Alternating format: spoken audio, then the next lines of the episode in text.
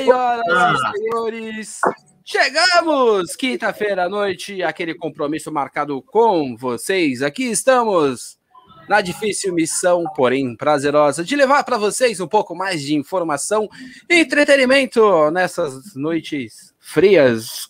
Quantos graus? Poucos graus nesse momento aqui, no meu iglu. E o senhor Flávio, como está de frio aí, senhor Flávio? Boa noite, meu irmão! Muito, muito boa noite, Will. Boa noite, pessoal. Vocês estão chegando aí. Vamos dar um tempinho, até porque a gente acabou se embananando com o tempo. É, tá muito, muito, muito frio aqui em Osasco, viu? Putz, grila, para que isso tudo? Eu gosto de frio, mas tem limite, tá bem frio. Uh. Esses dias Frozen acordou e falou assim: que frio, misericórdia. Cara, Bem-vindo à segunda temporada, Will. E aí, animado? Vamos para cima, segunda temporada, parceiro. Vai. O pessoal falou que não ia durar nem dois episódios, nós está na segunda temporada já. Ah, tá de brincadeira? Nós é profissa, ó. Opa, devagar sempre a gente chega lá. Devagar sempre vamos evoluindo cada vez mais. Problemas ainda podem acontecer, não estamos livres disso. Sinceramente, nem tenho esse desejo, ai meu Deus, um profissional nível tal. Enfim, estamos aqui para fazer porque a gente gosta de fazer, nós só convidamos pessoas que a gente tem algum apreço, que a gente. Nós conhecemos um quinzilhão de albinos, nem, nem tem isso tudo, né? Mas a gente conhece muita gente. Mas a gente convida para cá as pessoas que a gente acha legal, que é interessante, tem histórias bacanas para contar. Então a gente está aqui pelo prazer da conversa, pelo prazer do papo, para agregar mesmo coisas legais, interessantes, positivas para a galera.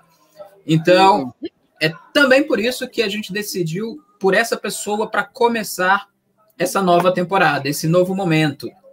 É, é um momento de transformação né, no, no, do nosso projeto, da nossa ideia louca.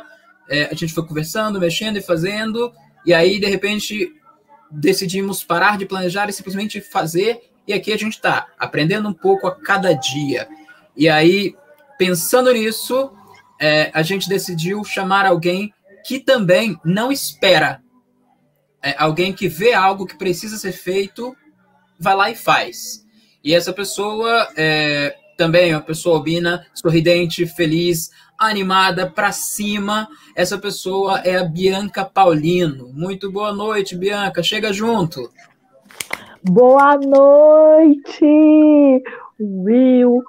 Flávio, olha, é um prazer estar aqui conversando com vocês, esse bate-papo, que já era para acontecer mês passado, né? Lembra quando vocês mandaram mensagem para mim? Ai, aí foi num dia que eu estava assim, longe do celular o dia inteiro, coisa muito uhum. difícil de acontecer comigo, eu sempre estou conectada. Mas justamente neste dia eu não pude, eu não estava, estava resolvendo outras coisas.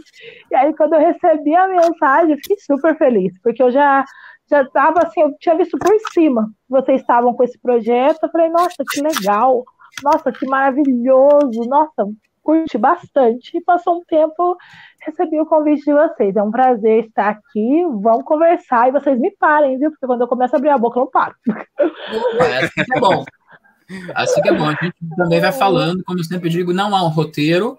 Nós uhum. vamos começando uma ordem cronológica, falar um pouco da infância, que é importante falar sobre os tenros tempos. É, e aí, à medida que a gente vai, que você vai falando, a gente vai engatilhando, pegando os links e metendo conversa na parada. É, mas, primeiro de tudo, pessoal, você que está aí acompanhando a conversa, não se esqueça de participar de nossas redes sociais, tanto no YouTube, Facebook ou Instagram. Pode Albino, arroba Pode Albino está em todas as redes, é só acessar. É, já vamos começar, mocinha, dizendo as suas redes, onde as pessoas podem encontrar a Paulino. Também está na descrição, mas diz aí. Uhum. Onde é que a gente encontra a Bianca? Na rede social. Eu posso falar? Eu tô, tô meio assim, meio que cortou. Eu falei, será que é ele que vai falar? Eu posso falar, né? Pode. Fica à vontade, fica à vontade.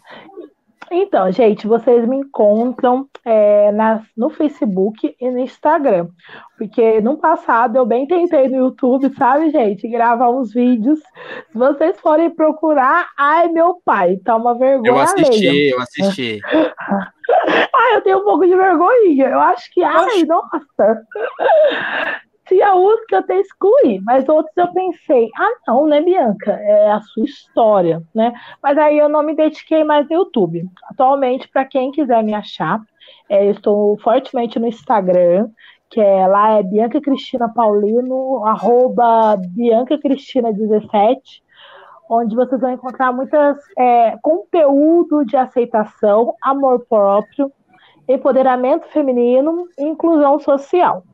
Já na minha página no Facebook, que é o Bianca Paulino, lá eu concentro assim algumas ações sociais que eu faço, mas também um pouco das questões do albinismo. Eu levo muito para o meu público que desconhece muitas questões, a causa, enfim, as questões genéticas, notícias do albinismo para visibilidade. Então é no Facebook, é Bianca Paulino. Eu, eu fiz essa divisão, um para o conteúdo e o outro para as outras questões. Na verdade, é uma, é uma mistura, mas é, no Facebook vocês encontram mais questões sobre albinismo e no Instagram, mais questões de aceitação, amor próprio e empoderamento feminino. É, Instagram, arroba Bianca Cristina 17, Facebook, Bianca Paulino. É, um anda de, de, mãos dadas com o outro, na verdade, né? Não tem Sim. como a gente deixar um perfil, falar assim, esse perfil eu vou falar somente sobre o albinismo. Uhum. Então, tem que misturar mesmo. Vamos, é tudo, como dizem, é tudo junto e misturado. Sim, aí senão fica até meio chato, até, sabe? Eu sempre me, me cobro assim. Eu que consumo muito internet, ai, Bianca, isso aqui não tem nada a ver. Ah, isso aqui não tem nada a ver. Então, às vezes eu prefiro ficar um tempo, às vezes, sem postar no Facebook, do que postar uma coisa assim aleatória e que não combine. Repetitiva, talvez. E que não combine com o que eu sou. Porque eu quero que quem uhum. olhe para minha página, para o meu perfil, veja a Bianca é aquilo. Então, eu fico, eu tomo esse cuidado. Moça, você é de onde?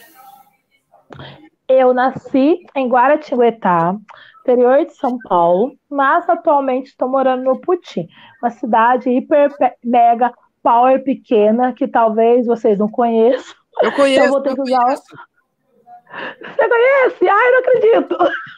Eu conheço, inclusive a produção quando ela hum. estava grávida das meninas, é, nós fomos que uh, uma colega nossa, uma colega minha mora lá, ainda mora aí, na verdade, em Potim. E nós fomos para lá e tal. E tem um postinho de Potim aí, um postinho de saúde, onde a produção ficou umas três horas deitada lá, porque estava com febre e com barrigão maior do que a minha língua. E olha que é grande. Sério, mas a cidadezinha é muito legal, muito calma. Tinha um lugar lá, eu não me lembro o nome, mas o lanche dos caras era fenomenal, cara. Você tá louco. Eu fui lá de novo só pra comer. Nossa! Gente, ele conhece a cidade. Ai, ai, do lado da Aparecida do Norte. Será que eu conheço a sua amiga? É a, é a Amanda ou não? Não, não. O nome dela é Lucinda. Ah, não, não conheço. Ela não trabalhava ela trabalhava, ela tinha, uma, eu não sei se, não lembro se ela trabalhava na prefeitura, alguma coisa junto com a prefeitura, não me lembro direito. É, eu não lembro, mas ela trabalhava assim, trabalhava com alguma coisa da prefeitura. Hum. De repente vocês eu... conhecem, não se lembram. É, às vezes eu sei quem é, às vezes ela até uhum. sabe quem eu sou, mas não ligo o nome da pessoa, porque o que acontece? O que, que é uma, um fruto de cidade pequena? Todos se conhecem, mas não tem como você gravar o nome de todo mundo, né? Então, tipo, ah, fulano que trabalha ali, ah, o que tá no mercado, ah, que não sei o quê. Então, talvez até saiba quem é, mas assim, por nome agora não sei, não vou, tá, não sei quem é. Mas eu moro aqui, moro aqui desde os meus cinco anos de idade, mas nasci em Guaratinguetá. Uhum. Sendo aí uma cidade pequena e você uma influencer, digital influencer em ascensão, albina, pode-se dizer que você é famosinha aí, que as pessoas todas te conhecem? Sou. Eu não era, mas eu virei do, de um ano para cá. Por quê? O que acontece? Assim, o que, que eu era conhecida no meu núcleo, que era meu bairro, é claro, que eu, assim, eu moro no Putim desde os cinco anos, só que eu não mudei de bairro, porque né, eu sou, fixa aqui desde os 5 anos, ou seja, são 23 anos morando na mesma casa. Então era, era quem que me conhecia? Meus professores e tal. Só porque, como eu tinha na adolescência, é, eu foquei muito em estudar. E depois o estudo já deu, é, eu já emendei num trabalho, eu posso dizer que eu não ficava na minha casa direito, porque eu já era estudo, depois trabalho, depois emendar de ficar saindo. Então a minha casa era meio que um hotel, sabe? Eu não parava aqui direito. Então assim, sabiam que eu era, mas não sabiam minha história, não sabiam o que eu passei. Eu uhum. foquei muito na questão acadêmica. Então, apesar de ser uma cidade pequena, assim, as pessoas sabiam que eu era, mas vamos dizer, não dava o ibope que deu hoje. Quando que a chave virou? A chave virou é, ano passado, quando uma colega minha, que assim, eu conheci no meu emprego, ela não trabalhava lá, trabalhava terceirizada, mas a pandemia muita gente se descobriu e ela, na verdade, é massoterapeuta, fisioterapeuta, só que ela quis começar a entrevistar pessoas que ela achava que tinha uma, uma história interessante para contar. E eu fui a segunda eu não lembro se foi a primeira ou se foi a segunda do projeto que ela criou na pandemia. Então ali já começou a ter uma repercussão, que eu comecei a postar no meu Instagram. Por que, que no começo eu falei, ai, que vergonha assim, né? Do começo do YouTube? Porque, tipo assim, num vídeo no YouTube eu tive, sei lá, 20 visualizações. Nesse vídeo do, dessa live dela, que eu gostei tanto, eu recortei em aplicativo mesmo. E postei no meu Instagram, já deu 300 visualizações. Falei, epa, Vixe, vou continuar. É, já, já nossa, numa pandemia, nem famosa sou, já comecei aqui.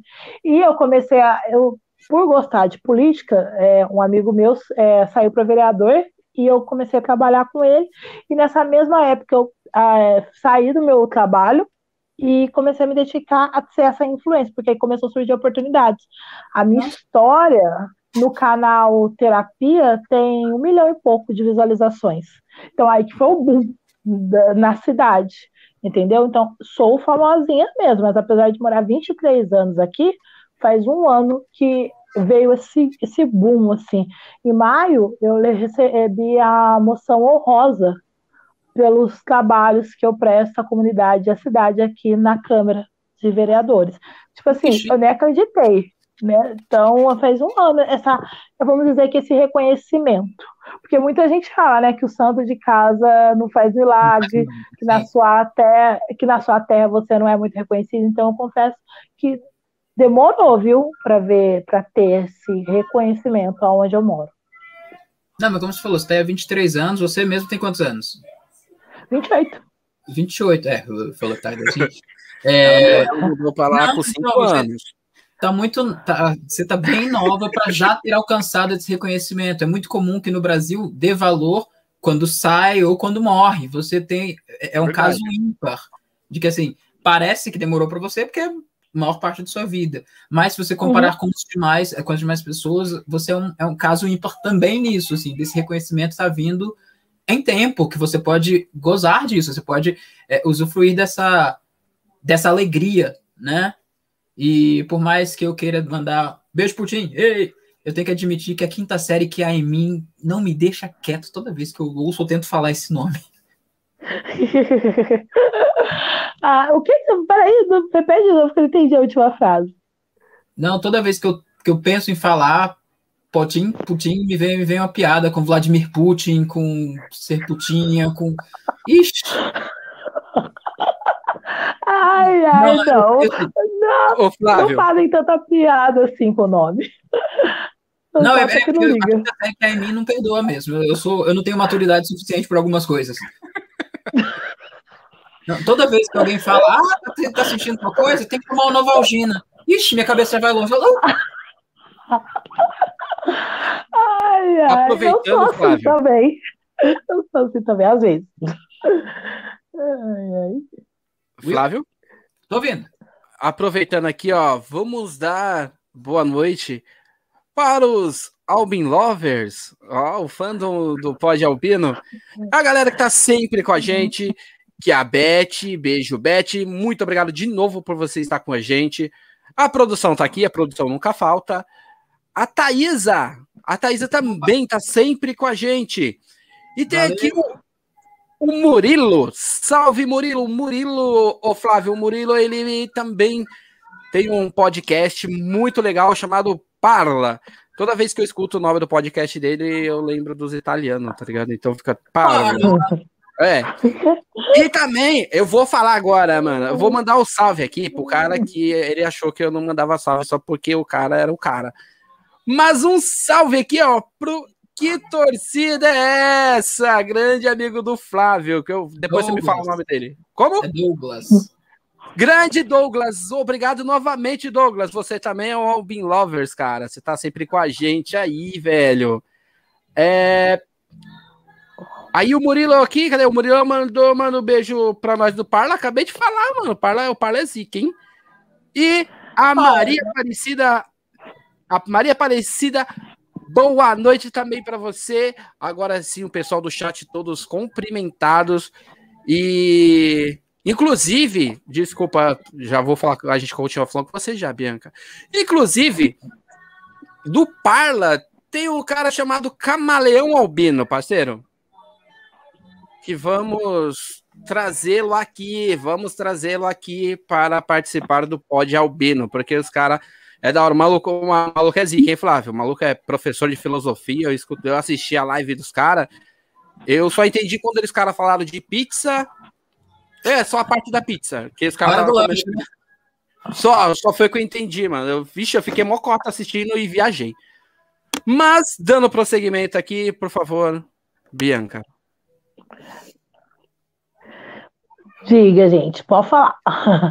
É, valeu. Mais uma. Essa é uma das, uma das coisas que nós decidimos adotar para a, a segunda temporada é a questão de dar nome ao fandom. Ah, mas vocês têm só 10 episódios. Quem disse que vocês têm fandom? Bom, tem o pessoal que está com a gente desde sempre, desde o primeiro episódio, está sempre comentando, participando.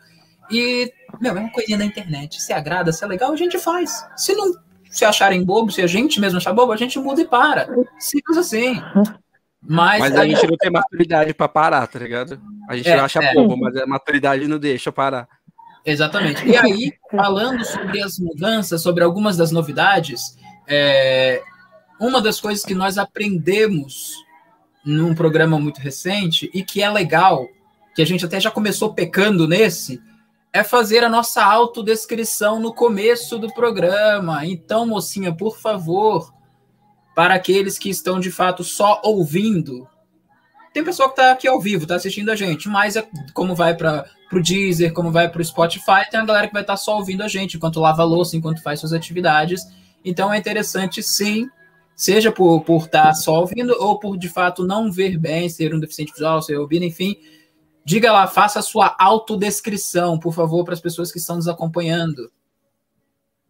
Bom, eu sou uma moça, é, uma mulher com albinismo, branca, é, lo, cabelo crespo, curto, curtérrimo, pensa no cabelo curto, gente, que está com adereço de uma flor na cabeça, é, estou com uma blusa de moletom azul escuro, uma blusa cinza por baixo e um lenço é, cinza rosa. E brincos prateados. E um batom rosa escuro. E óculos roxo. Will?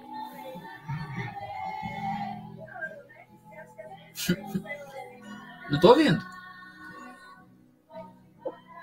Oi? Ele tá, tá sem som. Então eu vou falar de mim. Não, é... eu voltei, mano. O negócio aqui. Pode falar? Minha vez, né? Pode. Estou aqui com a minha nada humilde beleza, vestindo um, uma blusa preta e vermelha que eu ganhei da minha sogra. E é isso, cara. A cabeça aqui, ó. Só, ó cabelinho na régua. Cabelinho na régua. Cabelinho na régua. No estilo. E os olhos profundamente azuis. Agora é sua vez, Flávia. Homem, albino, cabelos compridos e caracolados, uma barba grande e amarela por fazer, óculos cinza, de armação cinza, chapéu panamá e um sorriso grande para vocês. É, a partir do próximo, nós vamos lembrar de fazer isso sempre ao começar. Mas toda novidade traz uns, uns tropeços. Relax, pessoal. Na medida que a conversa vai desenvolvendo, nós vamos falando das novidades do daqui para frente. E falando em novidade, pegando o gancho de novidade, você, a sua chegada foi uma novidade para a família? Tem, tem mais tem mais albinos na família? Você é de uma família negra, você ou, não? Como que é? Como que foi isso? Olha, foi uma novidade assim total, né? Porque primeiramente, quando a minha mãe é, se viu grávida, ela não estava em um relacionamento sério, vamos dizer assim, né? Ela estava assim começando a conhecer meu pai, só que ele infelizmente de certa forma enganou ela. Ele parece-me que tinha, ele tinha outra pessoa e ela só descobriu isso quando ela estava grávida, para começo de tudo, né? Então, vamos começar lá do ventre. Então, isso mais que perturbou, é, creio eu, a cabeça dela. Então, teve que criar forças para encarar a gravidez sozinha, porque ele não assumiu. Lembro que muita gente até perguntava, ah, ele não assumiu por ter nascido albino? Não, gente. Ele não assumiu por ser mau caráter mesmo, por eu fazer parte. É, é, já teve perguntas assim na minha vida, é, por mais fazer parte de mais de uma, uma questão de mais de 5 milhões de brasileiros que não tem o nome do pai na certidão de nascimento. Então, uhum. começou assim. E aí, quando eu nasci, a minha mãe não sabia o que era albinismo. Na verdade, ninguém da família sabia, né? Que é uma família assim, uma família negra. E ninguém sabia nada. Só que é, o BO, ele na verdade começou como, né? É, como minha mãe, ela tá meio que muito triste no começo da gravidez e como a forma que foi, uhum. é, acabou que quando, por ela ser moça, tinha 24 anos na época e ter uma saúde, ela teve eu em, na casa, não a casa que eu moro atualmente, em Guará, que é onde eu nasci, casa da, né, da minha avó. Uhum. E o que acontece? A minha avó que acabou fazendo meu parto, né? Nossa. E levou, é, o pessoal conta pra mim, Bia, que isso aí é história de 1800 e pouco, você, você tava forbol? Mas não, gente, é 93 mesmo, parece que, tipo assim, tava muito em cima. Se a mãe acha que andasse assim por a rua para ir pro hospital, acho que eu ia cair na rua, entendeu? Pelo jeito que ela fala. Foi muito, assim, fácil, graças a Deus, né? Porque ia, se ela tivesse complicações de parto, talvez não estava viva, né? Porque tendo em casa, né? E aí, minha avó é, levou eu para a Santa Casa de Guará né, Função de Saúde de Guará. Guará, por ser uma cidade maior, teve todo o contexto. Por que, que eu estou contando essa história? Né? Porque a partir dali começou o racismo, porque a minha avó é preta. E eu não sei que a cabeça dela virou. Eu não sei se ela tinha. Ela tinha. Eu amo minha avó. Inclusive, faz três meses que eu perdi ela. Estou em período de luto. Só que ela tinha uns conceitos, infelizmente, meio assim, conservadores. Então, acho que ela ficou com receio de falar que era neta, filha, sabe, filha de mãe solteira. Ela contou que o filho era da vizinha, quem perguntasse na rua. Aí chegou lá no hospital, é, na rua. Sabe quando o vizinho pergunta, ai, quem é esse bebezinho? Ela falou, ah, é filho de será quem? Só que no hospital ela falou certinho, ah, sou vó, papapá, papapá. O que acontece? Igual eu estava vendo uns vídeos hoje à tarde de que são realidades que o Brasil não gosta de contar, que tem tráfico de órgãos, que é não sei o quê, que é usados em seitas e tal. A mesma coisa acontece com recém-nascidos, gente. Há o tráfico de crianças, de roubo de crianças para adoções. Não queriam me devolver para minha avó. Porque Nossa. você falou da novidade. Olha como é que eles foram tendo que já não queriam. Sorte que a família sempre foi muito assim, com contatos com políticos da cidade. Igual eu sou aqui, eles também eram. Então, a mãe meio que conversou lá com a primeira dama, uma semana depois, aí conseguiu me retirar do hospital. Então, é desse jeito que a minha família conheceu o albinismo. Você falou da novidade? Desse jeito. E é, assim, eu, eu, eu considero da pior forma, porque eu me coloco no lugar né? Poderia ser eu, porque lembre-se, até para eu chegar nesse grau de maturidade, conversar com vocês e falar essa história sem chorar, levou um tempo. Sim, imagino. É, levou um tempo, então eu me coloco no que, que elas tiveram passar. 1993, tipo, eu não imagino, uma coisa acontece, o pessoal de casa também, eu já, eu já quero chamar a polícia, eu já filmo, eu falo que eu vou no PROCON, eu vou que não sei o quê, mas tá, em 1993, faz o quê? Então, é assim que chegou. Sim, conseguiram, né, me trazer para minha casa e viver. A minha mãe sempre me levava ao médico. A partir do momento que eu nasci, o médico explicou para ela. Ela ficou uma mãe super protetora. é, sempre me protegendo. A família acolheu e sempre teve muita preocupação e cuidado por saber que é, a minha visão era assim abalada. Então, uhum. assim, apesar de ser uma novidade, a partir do momento que esteve presente, nunca viram como maldição ou coisa ruim. Ao contrário, viram como um bem precioso que precisa ser cuidado, protegido e olhado a todo instante. Então, foi dessa forma. Mas eu, pessoal, nem sabia o que, que era albinismo, o que, que é ser uma pessoa albina. E aí minha mãe seguiu a regra. É claro que ela teve uma, uns erros do caminho. Tipo assim, ela foi negócio de cachoeira, um clube de cachoeiras que tinha perto, lá da casa onde eles moravam, que é Pedrinhas. E, tipo assim, ela me deixou na sombra e ela disse que aquilo lá já me pipocou tudo. Ali ela ficou traumatizada, não levou invitada. Mas eu fui em praia, sim, mas criança, mas foi tipo assim, ela, o que, que ela, ela tava aprendendo, né? Então ela, ela achava que só o sol queimava.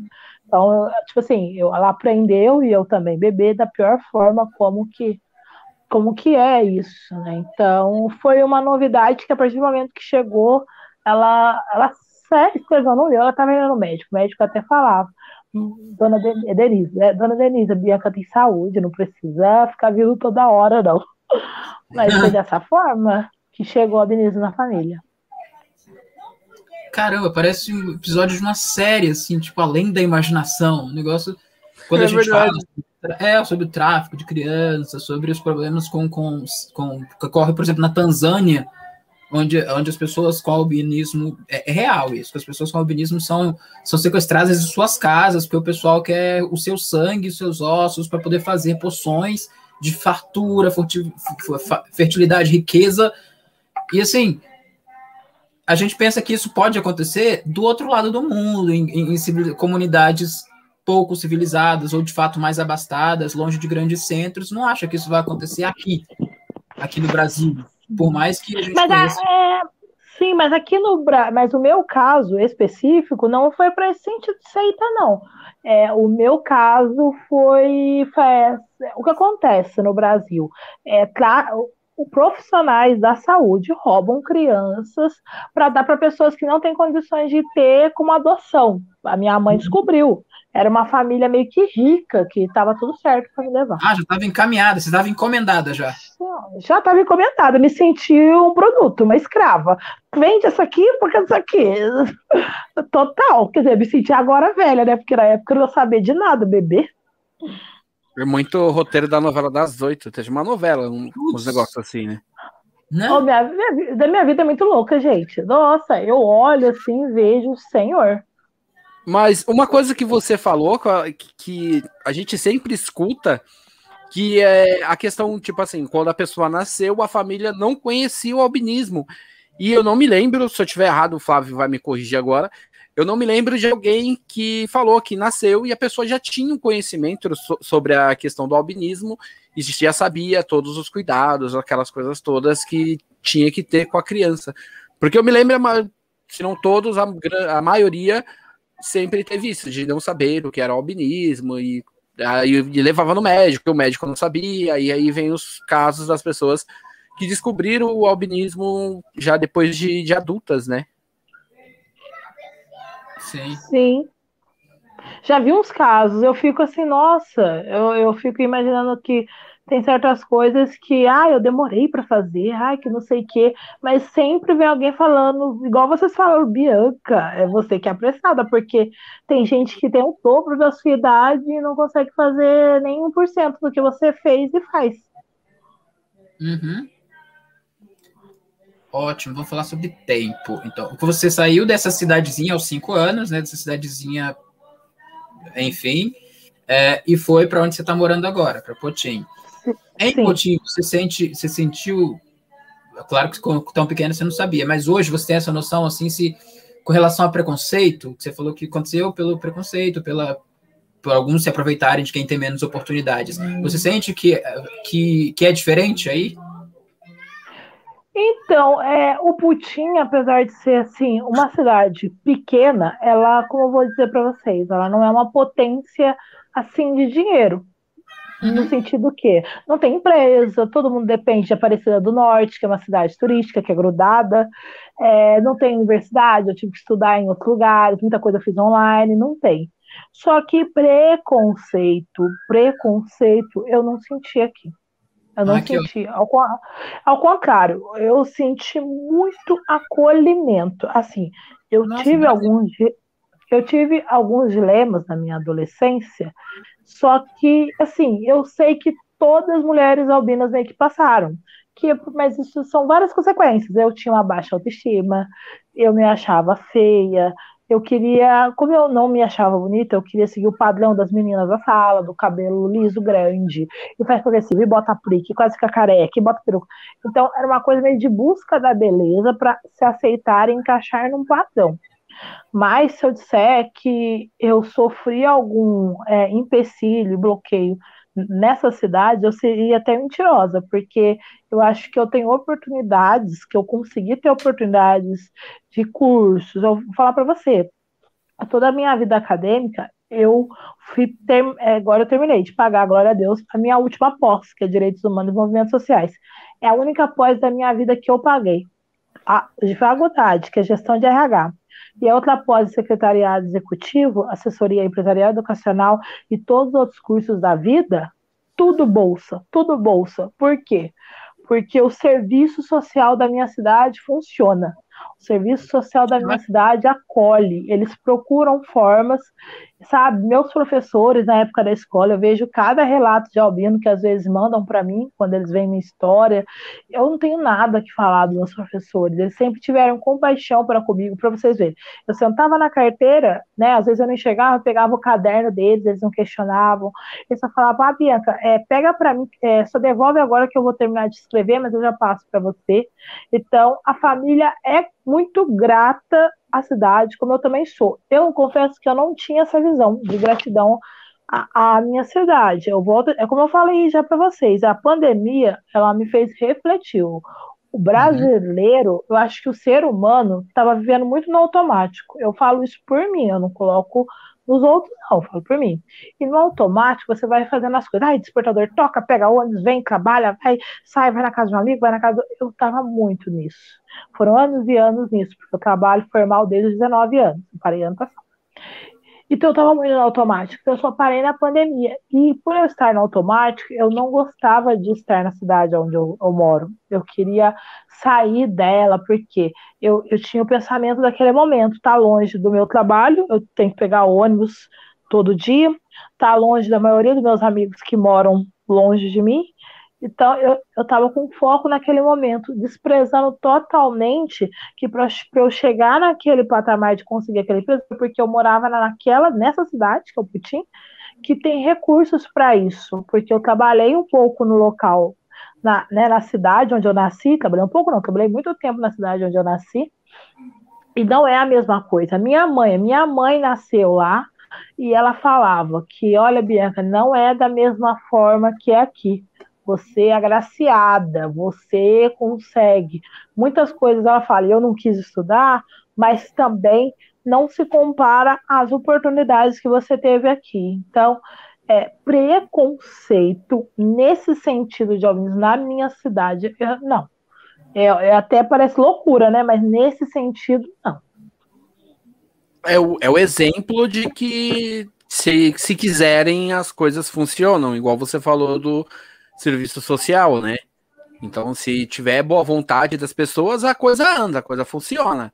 Que é o que deveria acontecer em todas as cidades, seja em Campinas ou lá em Osasco, em qualquer cidade devia acontecer e infelizmente não acontece. Sim, é muito não. importante essa, esse sentimento de gratidão que você traz, isso é muito legal. Como eu falei, é por quase um padrão né, da, das pessoas só reconhecerem quando se perde, só dar valor quando não se tem mais. Isso de você hoje conseguir ver, conseguir ver os louros disso e, e, ser grata por isso, e ainda mais publicamente, isso é muito legal e é um exemplo que deve, deve ser mencionado, deve ficar marcado mesmo, até como lição de como a gente sempre tem que agradecer a quem nos ajudou a chegar onde estamos agora. Isso é, isso é bem legal. Isso. Sim, Uma cidade que está crescendo, é claro, ela né, não é perfeita, ela está começando, ela tem muito a aprender, tem muitas coisas, mas eu tenho, eu seria muito ingrata que eu falasse que isso daí é algo que impactou minha vida, que não foi, mas eu sou grata onde estou e eu sei que muito do que eu consegui foi porque aqui teve, é, fez a mediação. Então Sim. eu tenho que falar isso. Isso é ótimo. É, ainda então nessa questão da, das coisas que você fez, duas pós, que, que lindo, vários cursos, legal, parabéns, inclusive, pelo, pelo empenho. A gente sabe como é difícil, sobretudo para o albino. Além das dificuldades normais do aprendizado com relação às, às disciplinas da área de, de, de escolha, sua área de conhecimento, nós temos a questão além, que é uma questão física, né? a questão do, da dificuldade visual, da, da dificuldade do sol para poder se locomover, para poder se encontrar na sala de aula, driblar esses impasses, e ainda assim você conseguiu evoluir tanto na, na sua vida acadêmica. Isso é bem legal, parabéns. E, e você frisou, você disse que você tinha uma autoestima muito baixa e buscou pelos padrões de beleza. Hoje, a gente tem o padrão de beleza é diferente do que há 10, 15 anos atrás. E a relação que nós temos com, com os padrões estão mudando também pela internet. Se antes, com o advento da internet, era mais uma força opressora de gritar isso é bonito, seja assim, não seja assado. Hoje a internet também que está dando voz e esse panorama está se quebrando, né? Então já tem modelos plus size, tem modelos albinos, modelos com vitiligo. É claro que ainda ainda está na vibe do, do exótico, do diferente. Ainda são poucos personagens figurando é, essas imagens diferentes, mas já está acontecendo, coisa que, como disse, há 15 anos atrás não tinha. É, você tem hoje alguma alguma figura que te ajudou a, a, fazer essa mudança?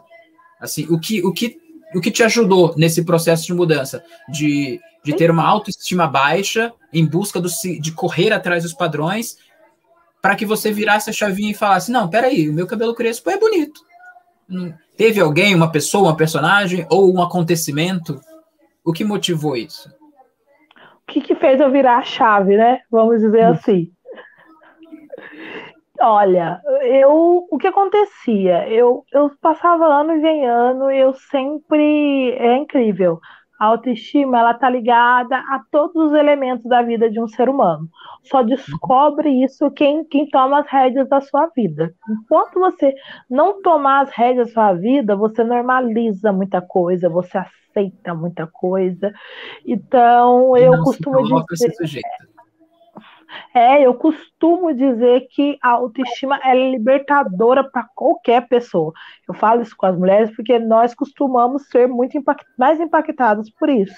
Mas eu também já vejo muitos casos de, né, de homens, o quanto isso também é destruidor. Por isso que eu falo de modo geral que quando você descobre a sua autoestima, né, e, e fortalece ela para ser alta, você toma as rédeas da sua vida e isso é libertador eu fiquei 12 anos usando química, dos 12 aos 24 anos, com progressivas, ah. com, progressiva, com progressivas e progressivas, gastando dinheiro que eu não tinha, porque eu me achava feia. Eu olhava no espelho, eu não queria ser albina, eu não aceitava que eu não enxergava, porque eu sempre gostei de sair, tá minha visão sendo baixa, eu não poder tirar uma CNH. Isso tudo para mim me trazia tristeza, aí me trazia amargura. Aí o que, que eu criei na minha cabeça, louca, da adolescência?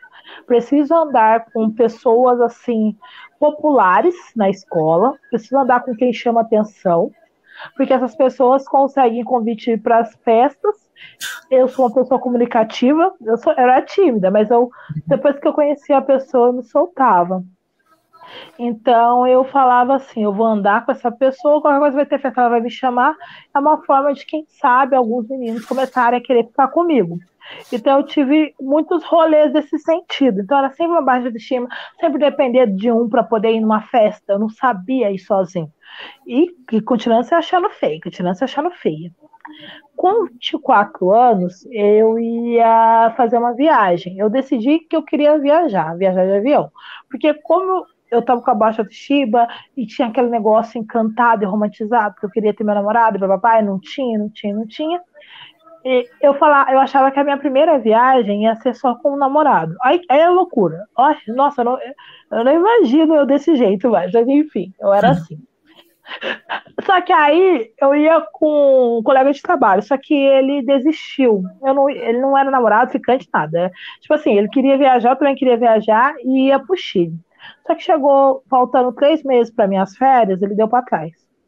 Aí eu pensei, caramba, como é que vai ser? Será que é mais uma vez eu, eu vou fazer, ficar sem depender dos outros? E aí há uma menina que era, eu não tenho mais contato com ela, mas ela falou, você, Bianca, vai sozinha para Porto Seguro. Uma amiga minha falou para você. É, falou que ela foi sozinha para Porto Seguro, você é dada, você é comunicativa, você vai se virar. No primeiro momento eu pensei assim, ah, mas depois eu falei, ela, você tá certa. Aí fiquei fazendo cotação de viagem, fiz a primeira viagem sozinha para Porto Seguro. Totalmente sozinha. Eu nem preciso te dizer, né? Que quando eu falei para minha mãe que eu ia para Bahia, ela falou: Bianca, você vai para Bahia, você nem enxerga? Ela ficou assim, né? Ai, e eu fiz, fechei minha viagem, consegui num preço baratério, fui e, e foi ali que eu tive esse, esse negócio. Começou a, a mexer um pouco comigo. Nossa, Bianca, se você é capaz de viajar sozinha, porque você também tá com essa graça com o seu cabelo. Aí eu decidi que eu ia nunca mais colocar química em mim. Isso eu decidi em, em junho de 2017, mas eu ainda não sabia o que fazer. E, e aí estava aquele negócio, a progressiva caída e a raiz crescendo. E aí eu não sabia o que fazer. Mas eu sabia que química nunca mais ia ter no meu cabelo. E aí, de novo, falaram, Bianca, corta. Aí eu pensei, ah, não, eu vou cortar, vou ficar com cara de homem. Aí falou, Bianca, vai ser louca, nada a ver. Falei, não, não, não. Aí eu confesso que ela correu atrás de cabeleireira, da cabeleireira que corta cabelo crespo, porque tem que ser alguém muito certo para isso. Você não pode ir em qualquer lugar. Ela fez, uhum. correu atrás de tudo e aí deixou a decisão comigo. E aí eu decidi e cortei no dia 6 de novembro de 2017. Eu costumo dizer que existem dois nascimentos da Bianca.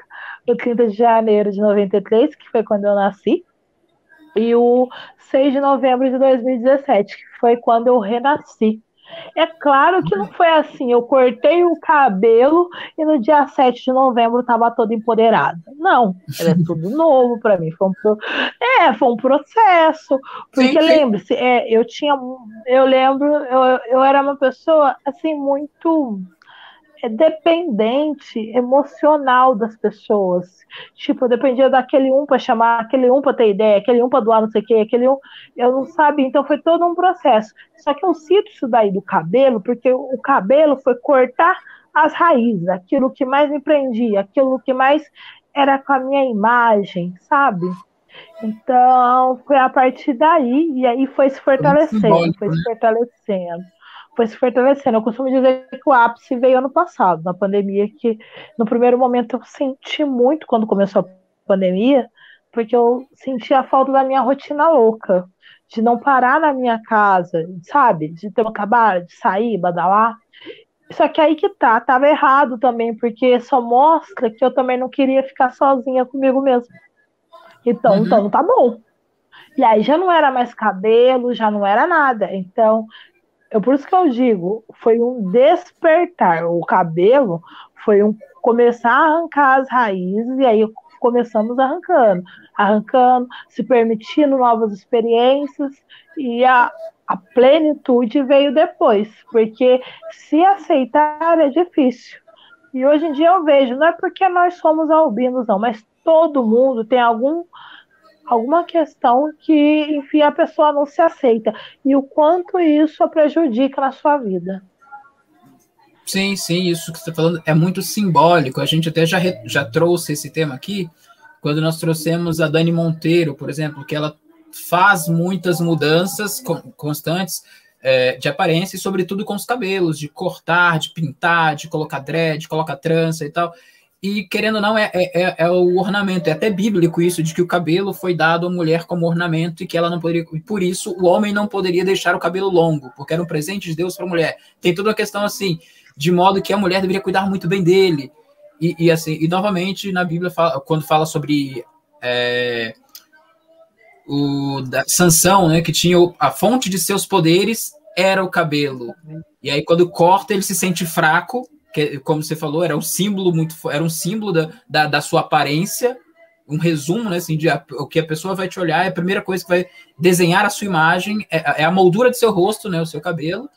Então é a imagem principal, e quando se corta, se sente realmente que que mudou, que de repente eu já não sou mais a pessoa que eu era antes disso, e há um momento de fraqueza, sim, até que você tenha esse contato consigo mesmo e descubra que a força vem de outro lugar, vem de outra fonte, não necessariamente do cabelo.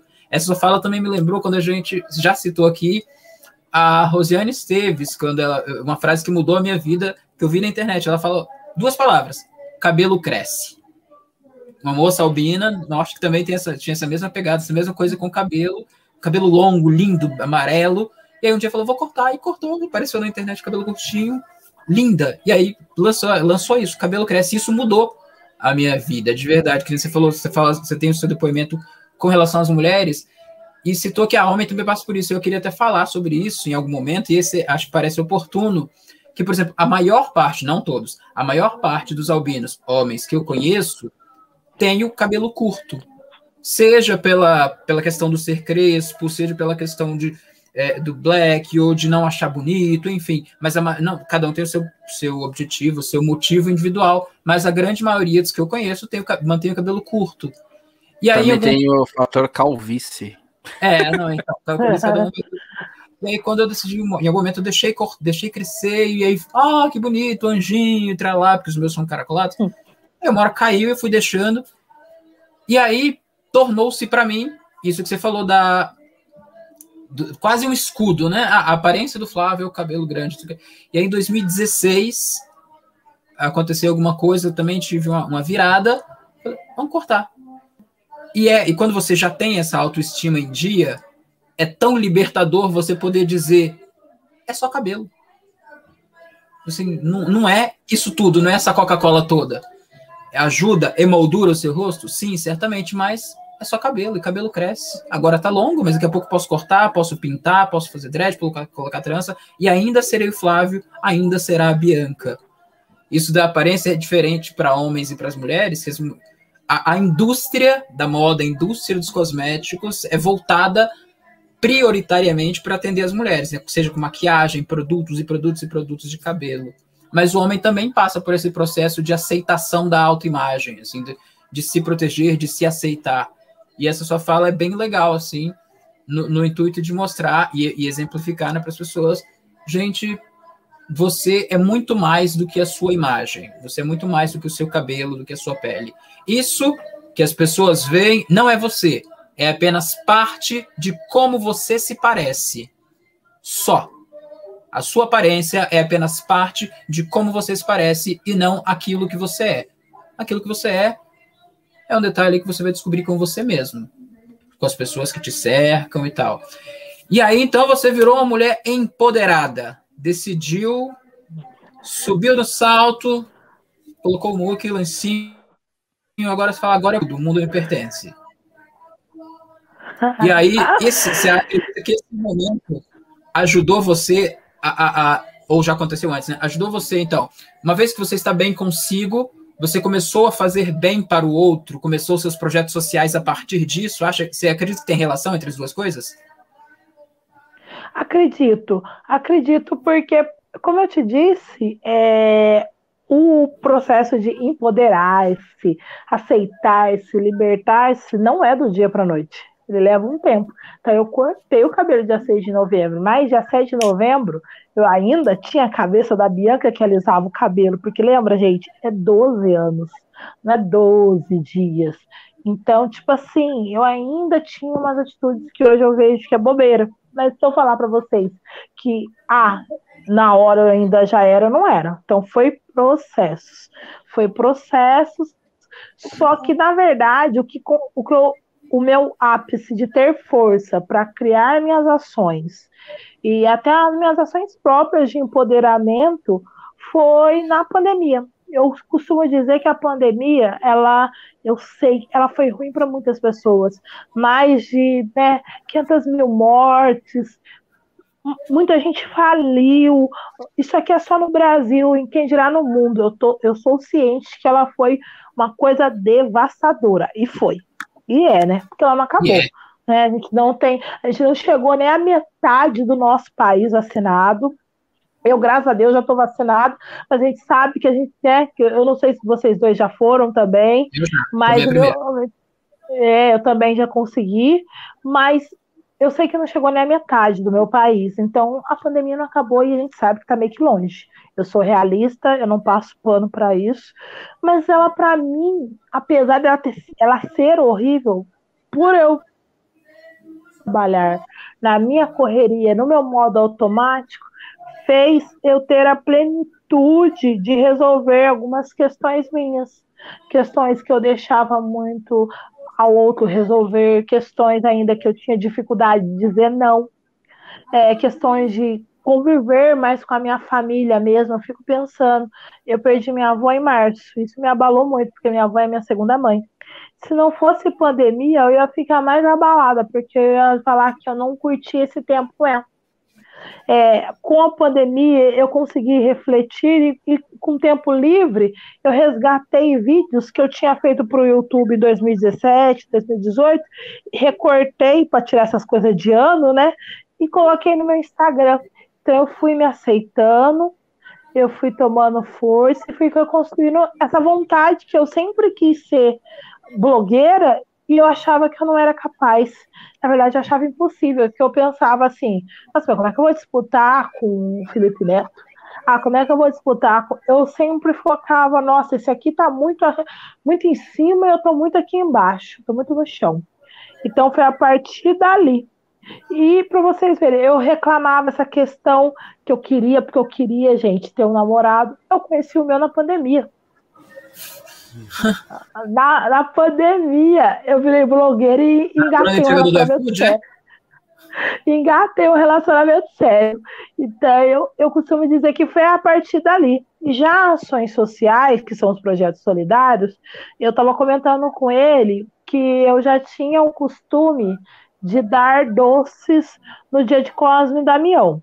Uhum. Mas, não é, mas não é exatamente isso é, que eu faça parte é, das religiões é, africanas, é porque eu sempre peguei. Eu peguei a minha vida toda os doces. Eu peguei eu até velha. Nossa, mas eu peguei até velha, vocês não estão entendendo, era criança. Eu peguei até uns 25 anos, tinha uma vizinha que dava, tinha um cara lá do serviço que também dava. Eu nunca, eu nunca tive problema com isso. Eu posso não ser é, da religião, mas eu, eu não via, não via e não vejo, falar a verdade. Então, só que não é que eu dava nesse sentido de economia, porque eu sei que a minha cidade, ela tem toda essa questão de aceitação, só que é, se vocês forem pesquisar, a cidade mais pobre do estado de São Paulo. Nossa. Então, ela é a mais pobre do estado de São Paulo. Não a nível Brasil, Nordeste, mas todo o estado de São Paulo ela é. E, então, muita gente passa necessidade. Então, eu comprava doces porque eu sabia o que para mim é comum, por exemplo. Eu tô com um bis aqui do meu lado, uma caixinha o pessoal do lado não tem nem pão. Do lado não, assim, mais para baixo, entendeu? Então, tipo assim, vou me permitir dar uns chocolates para ele e aí eu usei a data simbólica do 27 de setembro. Só que como eu Sim, pedi as contas do meu trabalho. Isso. Só que como eu pedi as contas do meu trabalho, eu estava reformulando a minha vida financeira. Eu falei, nossa, não vai dar para fazer do jeito que eu quero em setembro. vou deixar para ser dezembro, aí eu vejo o que eu faço. Que aí eu já tenho um dinheirinho, assim. Aí quando chegou dezembro, é, antes da minha avó ser internada, meu, meu, namorado falou, meu namorado falou, Bia, por que você não dá cachorro quente? Eu falei, como assim? Vai, começa a pedir ajuda. Falei, como assim? Aí a primeira vez que ele falou, eu fiz que eu não escutei. Aí, tá, tá, tá. Quer se meter num negócio que eu tô acostumada a fazer. Ele nem, me conhece, ele nem me conhece direito o que ele tá falando, que quer mudar um negócio que eu faço. Aí depois ele jogou de novo. Bianca, por que, que você não pede ajuda para fazer essa coisa? Eu falei, porque ninguém vai me dar. Você nem tentou. Eu falei, ah, mas você também não é dessas coisas de projeto. Eu falei, mas você é. Eu tô te dando a ideia porque eu, é seu perfil fazer. Eu falei, tá, tá. Quando der coragem, um dia eu vou sair aí pedindo aí e vejo o que que dá.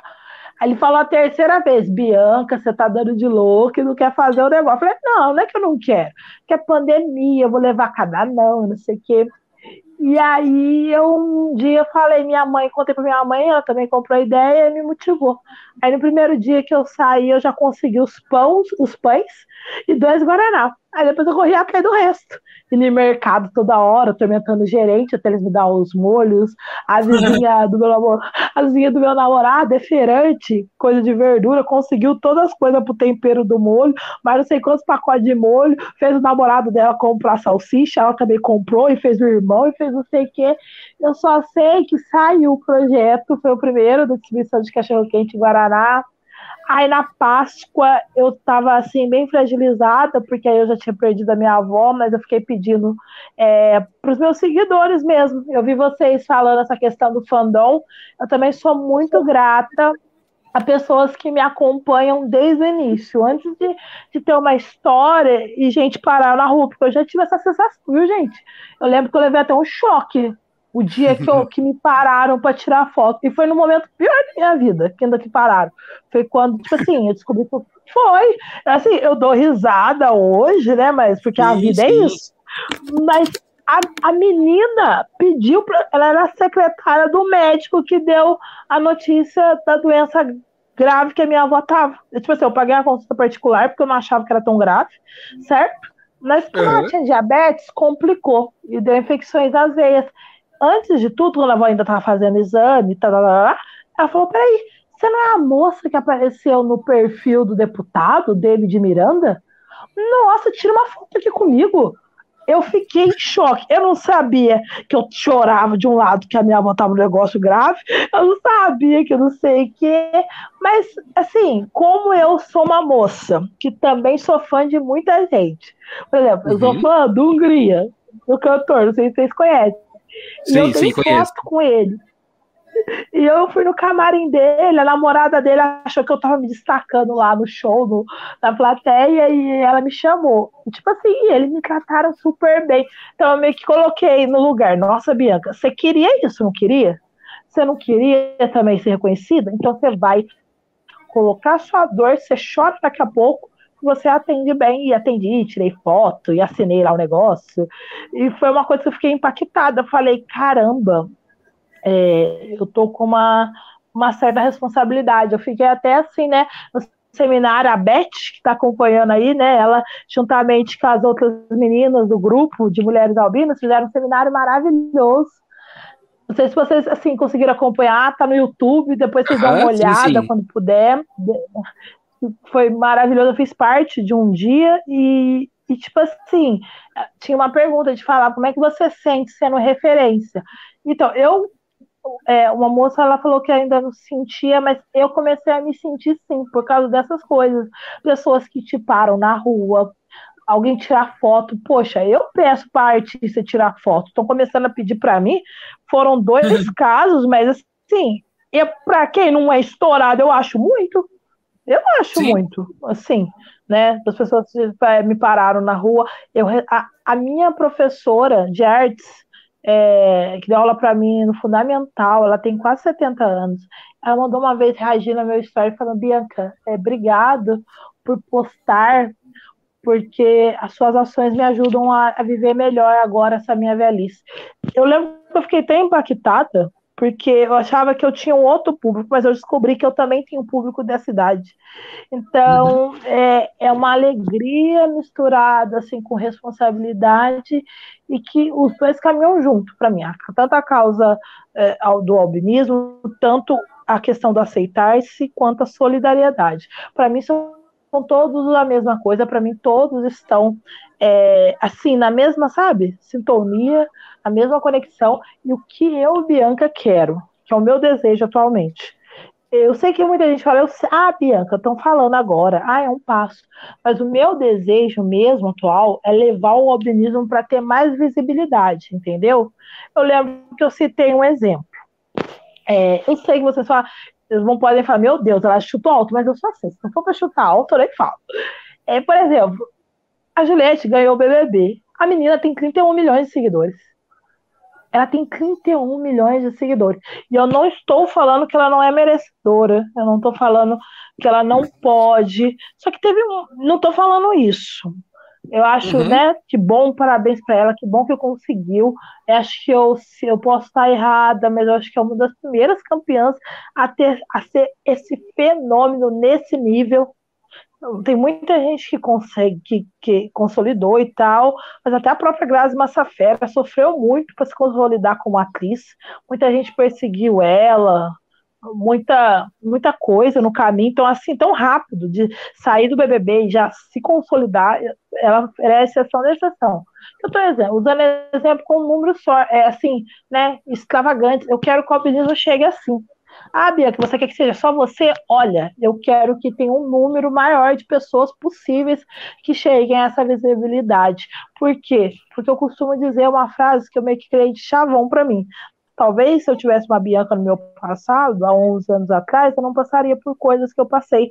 O, o Albino, ele vê a TV, ele não tem referência. Ele olha nas, nas séries, não tem referência. Se, se olha de cantor, não tem referência. Se olha de blogueira, não tem referência. Então, para mim, o que eu quero e que eu desejo é que levar o que o albinismo tenha mais visibilidade. Eu sinto que eu estou conseguindo. Eu, muita, eu faço eh, terapia, e eu lembro que a minha psicóloga falou para mim que é, Bianca, você talvez não perceba, mas você conseguiu bastante coisa para pouco tempo, hein? Se tratando do albinismo no livro Brasil, eu falei, eu sei, mas a gente tem que pensar que pode mais e mais e mais, porque eu acho que precisa, sabe, ter essa referência. Sim, sim. Estamos vendo uma é... candidatura para o BBB aqui? Oi? Estamos vendo uma candidatura para o próximo BBB? É, tem uma, eu conheço uma galera que tá nessa edição aí. nem Londrina, hein? A Thaís aqui no. Você tá sabia me falar. Pra mim, vai lá você, vai lá, Fernanda, se inscreve. Não teve nenhum ainda. Você sabia eu conheço uma galera que tá nessa mesma pegada aí do BBB. Você sabe que já me falaram isso? Me falavam no trabalho, esse amigo cola. meu que é vereador falou também, Bianca, Bianca, vamos tentar sair BBB. Você vai, eu também vou. Eu falei, eu falei, ai, eu tenho medo, sendo bem sincero. Medo? Era, dessa exposição, eu, eu são esses realities. Deixa eu falar para vocês, eu, ano passado, participei de um processo seletivo para participar de um reality pela Netflix. Nossa. Eu não vou saber falar o nome, é, quando, eu, quando a menina mandou mensagem pra mim, eu achei até que era mentira. Eu fui investigar ela. Mas assim, era processo seletivo, né? Era uma série que eu não sei nem te falar o nome. Ela, é, ela não é. Porque o que acontece? Os Estados Unidos são. O Brasil não é o rei da novela, os Estados Unidos é rei de série, reality show e filme. Então sim, lá tem uma porrada de reality show. Então tinha um que, tipo assim, ele. É, é, pra você ver. É, é, que aqui só tem BBB fazendo, então a gente acha que só. Ah, que reality show criativo tem que ser produzido. Mas eles têm de tudo que vocês possam, é, que vocês possam imaginar. Era tipo assim: é, vinha quatro profissionais de áreas específicas acompanhar a sua rotina. Sabe, agora não vou lembrar, tipo assim, um estilista de moda, um nutricionista, um psicólogo e mais alguma coisa que eu não vou estar lembrando. E, e aí, com base nisso, vai filmando você. Filma, é, filma você. E depois eles dão o feedback do que você precisa melhorar, do que você precisa mudar. E basicamente é isso. Ah, é Só que não é você a, a, a, a, isso, a transformação. Só que não é você a temporada toda, é um episódio por temporada. Aí eu fui ver, essa série realmente existe, só que é sucesso só nos Estados Unidos, sabe? Não é uma coisa no Brasil, tem não sei quantas temporadas. E só que infelizmente eu não fui chamada. Passou no processo seletivo, foi eu, foi a primeira entrevista, e depois foi a minha mãe. Só que aí não chamam, infelizmente não fui. Aí elas falaram que talvez seja questão da pandemia, porque como Putin é longe, né, não é perto da capital, ia ficar complicado de viagem, a pessoa ir voltar. Mas ela falou para não ficar triste, que quem sabe se surgir outra ação, outra coisa, ou quem sabe uma história guardada para uma outra temporada. Uhum. Então foi esse, gente. É esse o tipo de reality que eu estou participando, entendeu? Coisa chique. Ai, vocês querem que eu seja cancelada? Ai. Você falou sobre ser sobre não termos referências. Nesse papo de referência, é bem legal que também é muito atual. Assim, as, as minorias que, que estão em voga tentam sempre é, estabelecer alguma personalidade como referência. Tipo, até pouco, pouquíssimo tempo não tinha uma referência negra no mundo de super-heróis. É, é, claro, existem vários personagens negros no mundo dos quadrinhos, no mundo dos super-heróis, mas não tinha nenhuma com o, o, o mesmo espaço, por exemplo, que o Pantera Negra teve após o filme. Sabe? A, então, a mesma discussão com, com os homossexuais, com os estrangeiros, com as mulheres, enfim.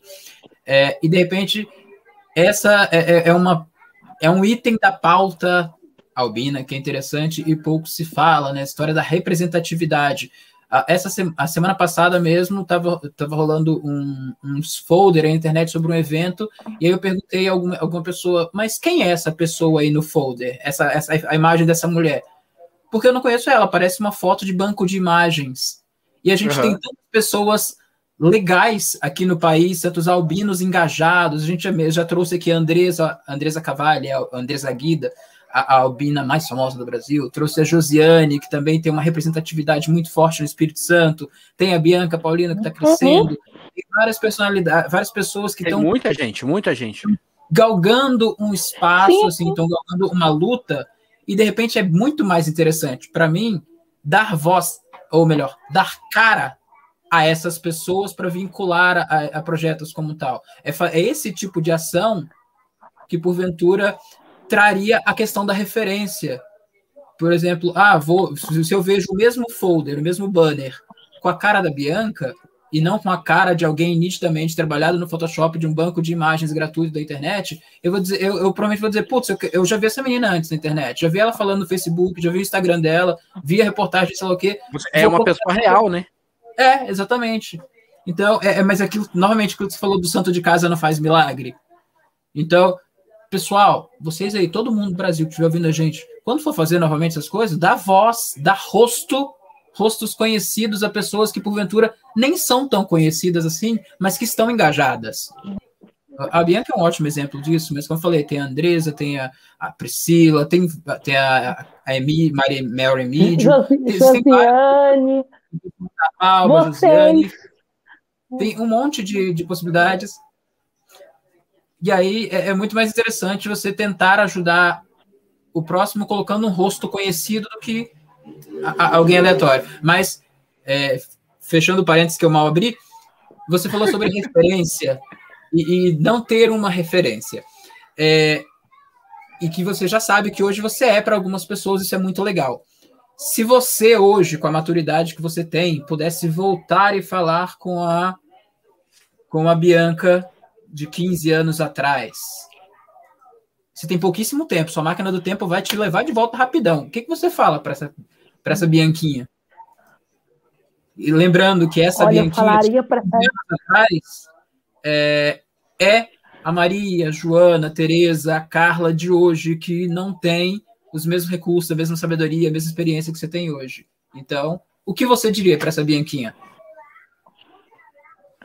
Olha, eu falaria para essa Bianquinha, né, que 15 anos atrás, essa Bianquinha, nossa, uma menininha, uma menininha que estava querendo que é RBD, estava vendo novela, que tinha muito medo de muitas coisas e tal, que ela é maravilhosa e que ela se basta, que ela se basta. O grande erro, acho, assim, da minha vida foi achar que eu não me bastava, que a gente precisa de, de coisas e pessoas. Não, a gente precisa da gente mesmo. Só que a, soci, a sociedade prega errado. A sociedade ensina tudo errado pra gente. Eu sei que parece radical minha fala, talvez quem estiver ouvindo aí, ela ensina muita coisa errada, ela ensina o amor de uma forma errada, ela ensina relacionamento de uma forma errada, ela ensina padrões de beleza, ela ensina tudo errado pra gente. E não, a gente se basta. Eu não estou falando que você não depende das pessoas, por exemplo, para eu ter conhecimento. Não, eu sou grata, o que, que eu comecei? É, que eu comecei a conversa com meus professores. Só que o que acontece? A, a, dependência não é que você ah, não precisa da ajuda dos outros. A dependência é que só faço determinada coisa se o outro for, se o outro quiser, se o outro deixar. E está errado. A gente tem que anular essa concepção e esquecer quem criou essa teoria, quem falou que tem que ser assim. Então, o que eu falaria é isso: se aceite, você é maravilhosa e isso basta. O restante vos será acrescentado.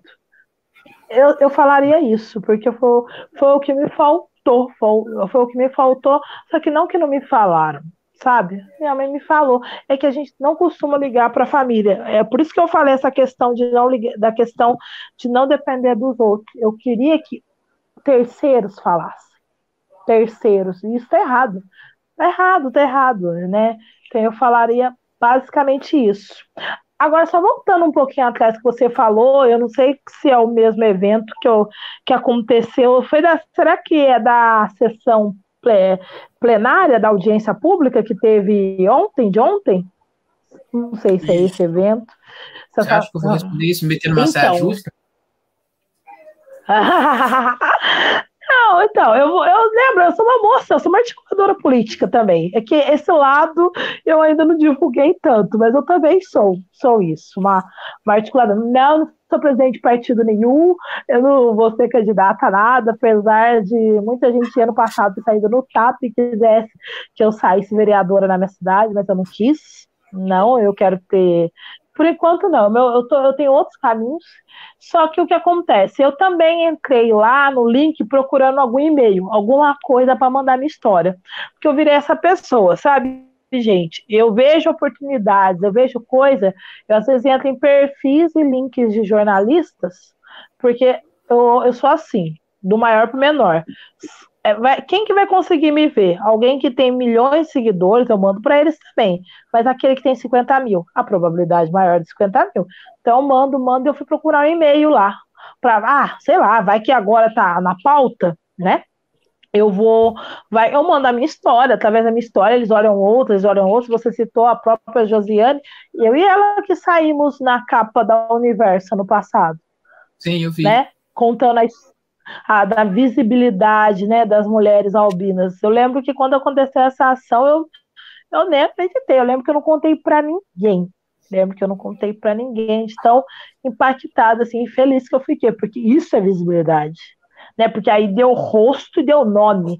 Deu rosto, nome e endereço. Se alguém quisesse saber mais, sabia onde achar as duas. Então eu também sinto falta. Eu, eu também vejo isso e eu busco, eu busco. É, eu sei que eu estou nadando no oceano, mas se eu conseguir é, esses passos, isso não, não me faz parar e achar que eu não vou conseguir mais. Ao contrário, eu vou conseguir mais e mais e mais. E eu falaria isso para essa, branquinha, se aceite, se ame, você é maravilhosa, você é maravilhoso, né? Para quem às vezes tiver a minha idade da época, estiver com 15, 17 anos. Olha, estude, trabalhe, saia para balada, enfim, viva a vida. Eu acho que é uma coisa que eu comentei, colocam para nós, albinos, eu não sei como foi a experiência de vocês, mas colocam para as pessoas com deficiência no geral que a gente não pode fazer muita coisa. Então, eles meio que infantilizam nossas ações e a gente não sabe o que é certas coisas, assim, sabe? É como se não pudesse namorar, não pudesse sair, ai, fez não sei o quê, ai, você saiu, ai, não sei o que lá. Então, acho que é, é o que eu disse, é, resquícios, né, para mim são é coisas que a sociedade prega e que deixam marcas, e você tem que ter uma conexão muito forte consigo mesmo para poder reaprender. Por isso que eu, que eu falo, viva, Viva a vida exatamente do jeito que você é. O restante, restante faz parte da vida. Mas se ame, se aceite. Você acha que fim da viagem do tempo de volta ao presente? É, você acha então que parte do, do problema da Bianquinha e os correlatos atuais pode ser o fato de sermos ensinados a viver para o amanhã e não o, o, curtir o agora, pensando que o, o, bem curtir, o bem viver vai nos facilitar amanhã. Porque eu digo isso, ah, desde pequeno já fala o que você vai ser quando crescer, curse, seja advogado, seja médico, e, e de repente não dá, não tem esse espaço para curtir, ó, curtiu agora, aprende agora, que às vezes há uma pressão tão grande sobre, sobre o futuro é, que, que, que, meio que oprime, que suprime as possibilidades. É como se num, num mundo de N oportunidades só lhe fosse pintado um caminho. E aí, quando você não se encaixa de fato nesse caminho, como todo o resto está plantando para você, de repente, você que já tem uma série de problemas vai se sentindo cada vez menor e mais oprimido, e as dificuldades vão se tornando muito maiores do que realmente são. Sim, Acha com certeza. Que... Eu, Sim, eu acho que. Não acho, eu tenho certeza que tem essa relação, porque é, eu vivia a minha vida, mas eu sempre achava que eu estava para trás. Eu sempre achava, porque eu já entrei tarde na escola, né? Eu entrei com 11 anos na escola. Nossa! É, a minha família. É, 11 anos de idade. Porque o que acontece? Eu não queria ir para escola, eu gostava de viver no meu mundo encantado com a minha mãe e com a minha avó. Então eu tinha medo de ter contato com as pessoas. Só que e junta também que a gente não tinha condições para comprar um óculos. Só que era isso, mas eu posso dizer que a, a, maior parte é porque eu também tinha medo.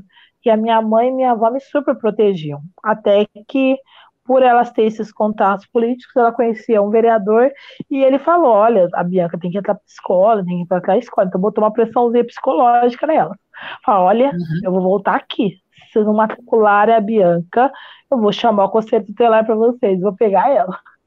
Mas ele não ia, botou uma pressão psicológica e matriculou. Para você ver como que a, a minha família era muito me protegia. Não, eu em nenhum momento vi questão de vergonha, nada mas era uma super proteção extrema, com medo, medo e medo. E essa questão que você falou da sociedade que foi passando, sim, eu tinha, foi eu mesmo assim, formada e com um trabalho bom, eu achava que eu estava para trás, só porque eu não tinha um namorado. Porque o que que te ensina? É algo que nem viveu. Eu, vez de estar tá curtindo, né? Ah, tá solteira, tá não sei Não, eu já pensava, nossa, eu não vou casar. Nossa, eu não vou ter filho. Nossa, não vai não sei o quê. Nossa, quem vai querer? Tava sofrendo com uma então, falta que é, nem sabia, né? Que existia. De algo que nem sabia. Isso, sim. Sim, é um negócio que você nem sabe, a gente não tem noção de nada. Você não tem um controle do que vai acontecer daqui duas horas. A gente não tem esse controle. Mas ficava. Mas até você ter essa consciência, nossa, não sei o que, não sei o que. Então, eu sofri muito por coisas que não valem a pena. Por isso que agora eu tô meio que assim. Eu tô vendo que algo me desgasta, eu já corto. Eu não tenho mais esse problema. Antigamente eu ensaiava. Ah, vão ficar com raiva. Ah, não sei o quê. É, ó, ó, deu, deu isso aqui, não deu tchau. Próximo, eu, eu, eu tô assim, eu não começo antes, não. Então, eu tinha muito isso, essa questão. Olha, eu achava que queria, queria casar, queria ter filho. Hoje em dia eu tenho namorado, ele, né, quer casar e quer ter filho, e eu não quero casar e ter filho no momento. Você não sabe, você muda. Cada um tem uma, uma vivência, uma coisa. Então, eu acho que te, nos exigem, nos exigem muito, mas eu acho que aí já não é nem só com a pessoa com deficiência, eu acho que é, do, de, é padrão, um padrão. Você sabe o que te exigem vocês como homem. E eu sei o que me exige como mulher. Se a gente tentar ir um pouquinho fora da curva, já já começa os olhares meio que para você. Por exemplo, eu, eu sempre eu viajei, eu fiz muitas viagens sozinha. Eu fui para Buenos Aires sozinha, eu fui para Porto Seguro sozinha, Florianópolis sozinha, Maceió com a minha amiga, Fortaleza eu fui sozinha. É, e aí depois não teve mais viagem, fiquei com a pandemia. Todo era, nossa, era festa de assunto para falar, né? E o que que tem de absurdo e fora do normal alguém viajar sozinho? Para mim é normal isso para os outros, uhum. eu, sabe por quê? Porque eu fugi do padrão, né? Fugiu do padrão. Igual você falou a questão do homem. Um homem tem cabelo longo, também é um fugir do padrão. Eu sei que tem muitos que tem, mas você sabe que ainda não é visto com aquela coisa de normalidade, tarará, que é uma baita de uma é, bobeira. Mas é, é, é um padrão do que, do que se espera do homem. Ah, o homem não sei o que lá, ah, mas o homem não sei o que. Ah, mas a mulher fez isso aqui. Então, é, é, quem foge do padrão e quem foge da, disso daí é, é, é, meio que visto de uma outra forma. Mas sim, muitos dos problemas eu, eu creio que é isso. E aí, como que eu vou apontar culpados se é um fruto da sociedade? Né? Eu acho que o que a gente pode fazer é tentar reconstruir com essa nova geração o debater-se sobre esse assunto, todo mundo ficar ciente para não acontecer nas questões futuras, ensinando as crianças, os jovens e tal, com muita clareza, com muita maturidade, né? Porque já, já passou, não que não tenha isso nos adultos, mas eu acho que quando você está na sua formação de personalidade e caráter, que você realmente entende é, determinadas as coisas, determinadas coisas e ações. Uhum. Eu sou fã até do equilíbrio, da, da filosofia do equilíbrio, da, da ideia de que é preciso é, ver as duas, duas ou mais possibilidades e, e fugir dos extremos. E aí acaba de me ocorrer é, duas contradições na sua fala, do começo até agora. Quando você fala inicialmente que que, que não que não é a gente até começou falando que a ah, homem algum é uma ilha e tal, que tem que tem que socializar e tal, mas você agora defende que você viaja sozinha, faz isso sozinha, adora fazer coisas sozinhas.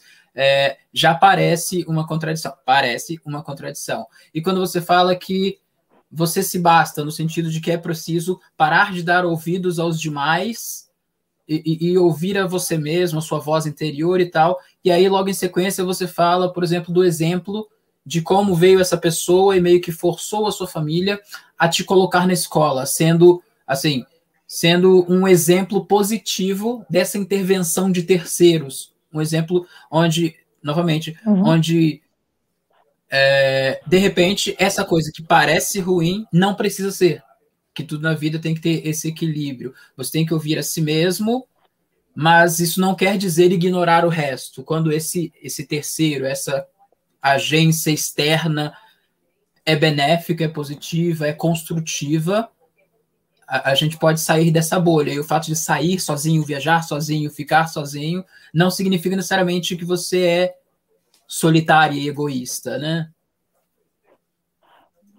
Sim, sim, eu entendi, eu entendi a sua fala. É, porque o que acontece, quando eu digo não ouvir os terceiros, é que, que são exemplos que eu já vi muito.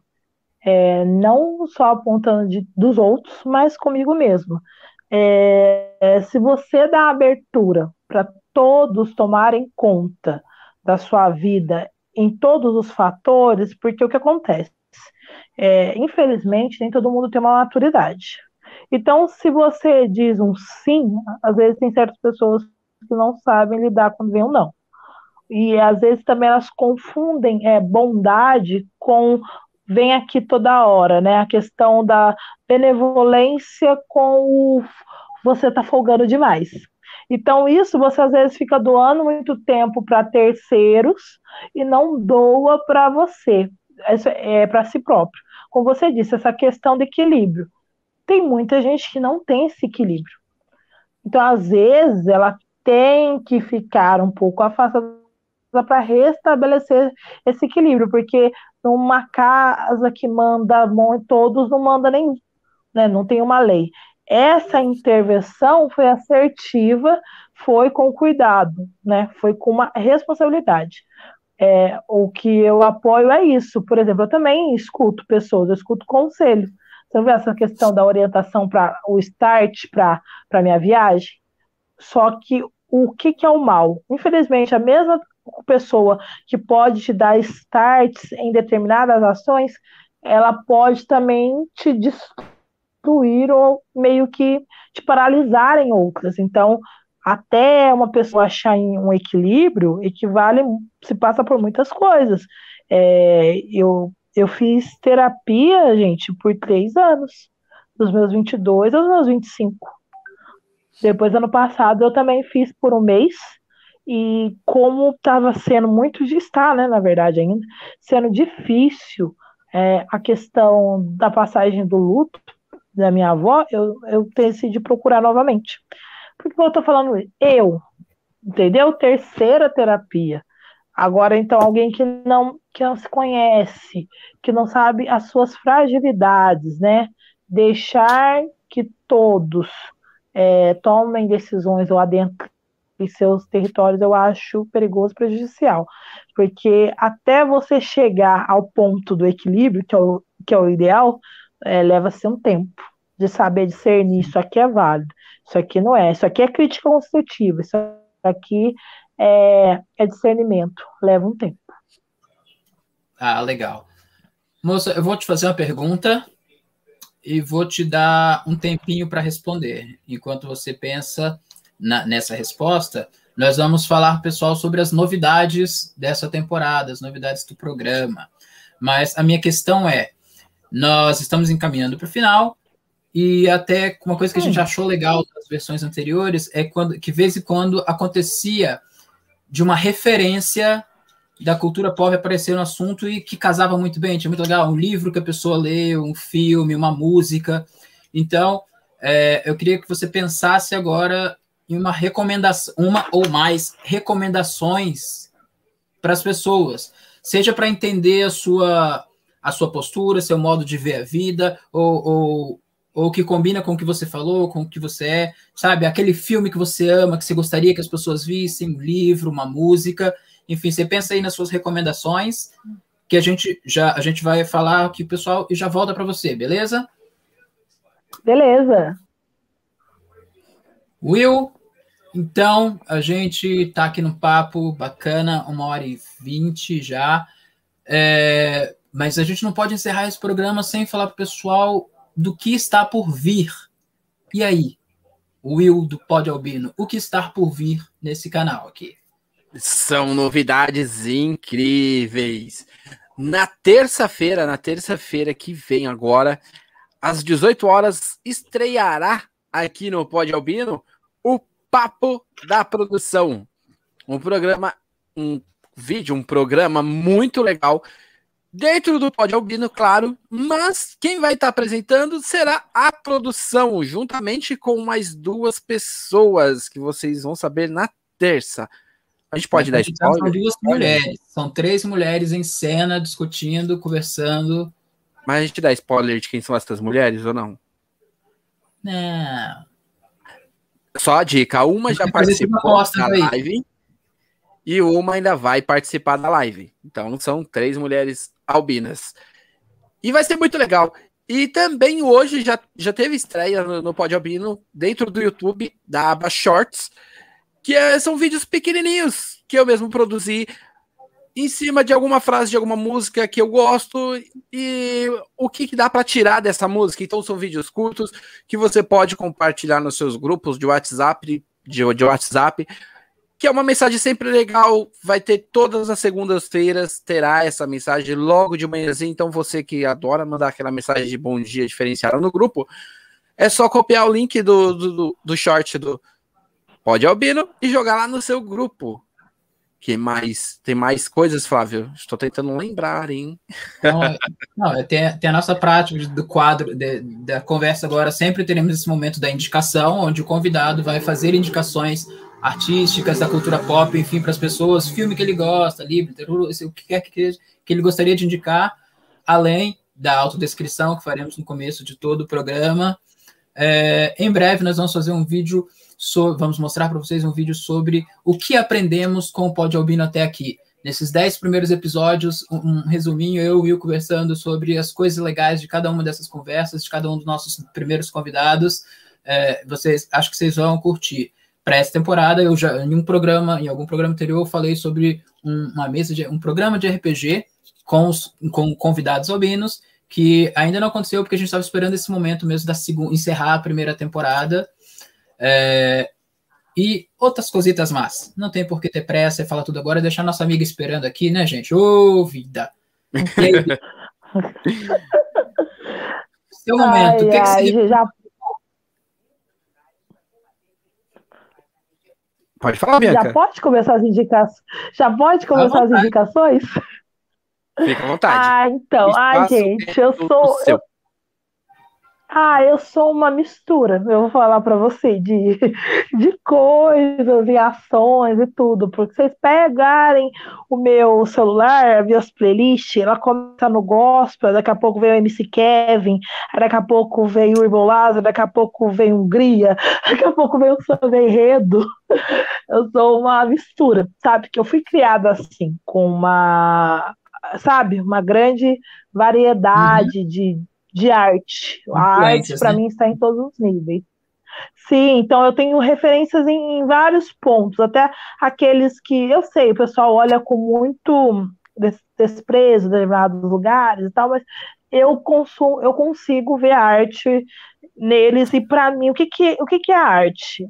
Eu como que eu me identifico com algo quando eu consigo ver um pouquinho da minha história ali de alguma forma com aquilo que eu passei, com aquilo que eu achei. Então é, é assim que eu me vejo. Então eu vou indicar é filme, música, livro e série. De filme, eu acho que combina um pouco da trajetória que eu passei, do que eu sou, que eu gosto de falar. É o livro do Augusto Cury. Você é insubstituível. Eu uhum. acho que ele é indicado para quem quer começar a entrar no mundo da leitura. Eu era uma pessoa que não lia muito, porque o que acontece? É, junta, gente, que com a dificuldade, assim, pra gente, né, de enxergar, fica complicado. Eu sempre meio que barrei nisso, sabe? Por isso que eu gosto de ler muito pela internet, ler artigo, ler. Eu sempre paro ali, porque é complicado. Então, uhum. quando, mas esse livro, além de ter uma temática voltada, meio que o autor consegue, mesmo, né, estando distante, um, um diálogo com quem está lendo e ele é curto. Então, acho que ele é um livro que, para quem quer adentrar esse mundo da leitura e, ter, e pegar uma mensagem que você não vai ser um livro que você vai ter que dar um Google para descobrir. Que tem certos filmes que eu, eu tô bem assim, você tem que jogar no Google para entender o final, mesmo você vendo. Esse, então, esse livro... livro... não tem como. Esse livro então, você livro vai concluir, você... você isso, você vai entender, se você ler, mas ler mesmo, entende? Uhum. E prestar atenção no que está lendo, você vai concluir ele e você vai receber a mensagem, sabe? E uma ah, frase dele que eu peguei, que eu peguei muito para mim é que no palco da vida você é o protagonista. E eu acho que isso é muito importante, impactante. Sim, e é isso Agora, que estamos aqui, dando protagonismo a quem não tinha, né? Ou quem achava que não sim, tinha, sim. enfim, dando espaço. Acho que o espaço é mais adequado. E aí, então, o livro Você é Insubstituível, Augusto Cury. O filme. Filme, o filme. Ai, o filme eu ainda tô na dúvida. Eu vou, vou, vou para série. Séries que eu cresci vendo. Séries que eu cresci vendo. Então, eu vou falar duas só, para não fazer uma extensão coisa. Uma do passado, mas que eu vejo até hoje, e uma atual. Ela meio que foge do assunto que eu está, né, assim, da minha vida no sentido geral, mas eu acho que ela equivale para a vida, para uma formação, né, de questão do ser humano, que é o eu amo o maluco no pedaço, eu amo o Will. eu vejo ele desde meus seis anos de idade. É, eu sei aquela série de trás para frente, eu sei todos os episódios que vai fazer, a fala do Calto, a fala do tio Phil, e o quanto que é tudo muito importante, porque lá tem muita coisa. Eu me identifico muito com o Will, aquela questão do pai, né, que a mãe dele teve que criar ele sozinha, só que aí ela né, teve condições tá, do né, da tia Vivian, ter de uma uhum. família rica, é, a questão também de colocar os negros como protagonistas, fugindo do estereótipo, todos são bandidos, traficantes, não sei o que, eles colocam.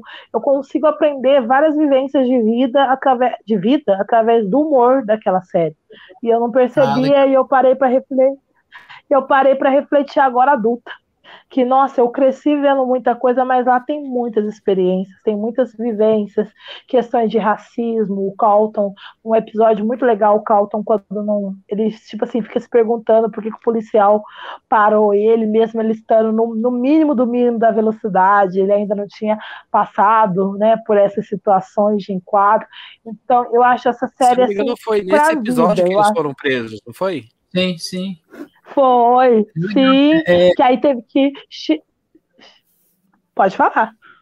Não, é dizer que é incrível que às vezes a gente assiste, presencia, acompanha alguma coisa e a gente só vê a camada superficial, só aquilo que está sendo dito, a piada mais óbvia, o roteiro mais óbvio. Uhum. E aí, quando você vê numa segunda vez, numa terceira, ou numa, daqui a muito tempo, você percebe que tinha muito mais. Você olha de repente, nossa, como que eu não vi isso? De repente tem um quadro no fundo que é. Agora que você já conhece o episódio, você consegue prestar atenção em outras coisas. É, é incrível, assim, como a gente, revisitando as coisas, a gente vai aprendendo sempre mais. Você falou que essa é a série antiga. Qual é a série atual? A série atual também ainda é ligada à questão do racismo, mas foi com uma injustiça muito horrível que aconteceu, que também está disponível né, nas plataformas digitais, que é Olhos que Condenam, que foram ah. quatro jovens negros que, que ficaram quase 30 anos presos, acusados, vítima de estupro. A primeira que tinham né, realizado um estupro em uma mulher branca.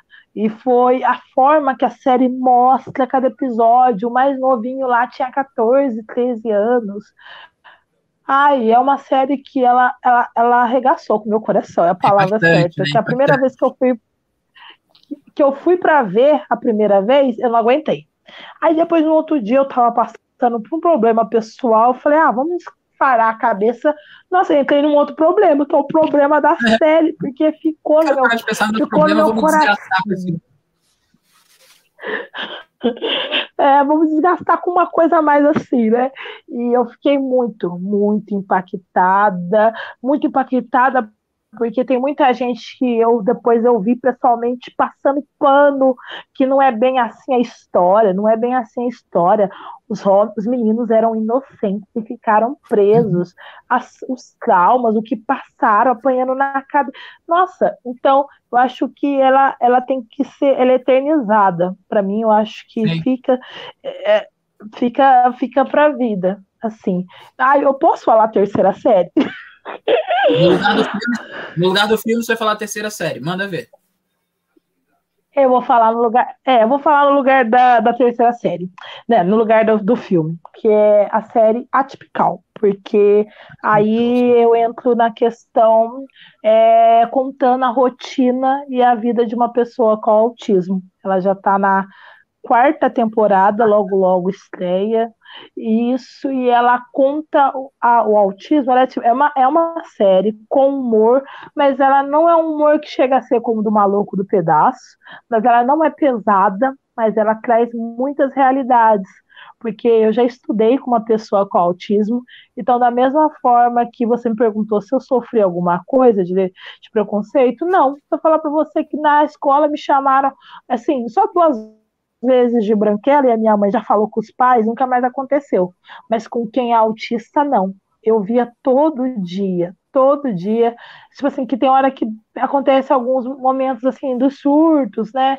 Que a grita e os meninos que são terríveis, chama, xinga.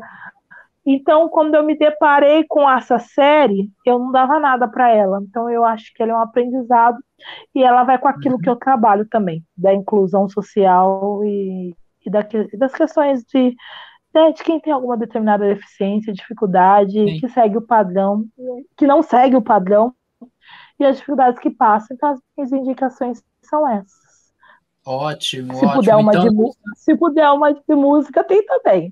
Manda aí, manda aí. Hum. Música. É, para não ficar muito extenso, eu, eu iria fugir do padrão, que era algo que eu escutava. Eu, Bianca, escuto muito samba, pagode, funk e tal. Mas, como fruto da pandemia, eu comecei a escutar o rapper Jonga. E o CD Histórias da Minha Quebrada, é, acho que é um dos. Eu não sei dizer se é um dos maiores CDs dele, mas que foi lançado ano passado. Quem nas plataformas digitais consegue achar, conta um pouco da vida dele e, e quem passou por alguma dificuldade na vida, eu acredito que consegue fazer uma conexão se escutar esse CD. Então, Jonga, o CD de 2020, Histórias da Minha Quebrada, eu acho que é, que consegue fazer uma conexão com as pessoas. É isso, parei. Senão vocês vão falar, ah, essa menina não para. não, tá, tudo bem, então. Moça, muito, muito, muito obrigado por ter aceitado o nosso convite, por ter vindo aqui, rolado um papo agradável.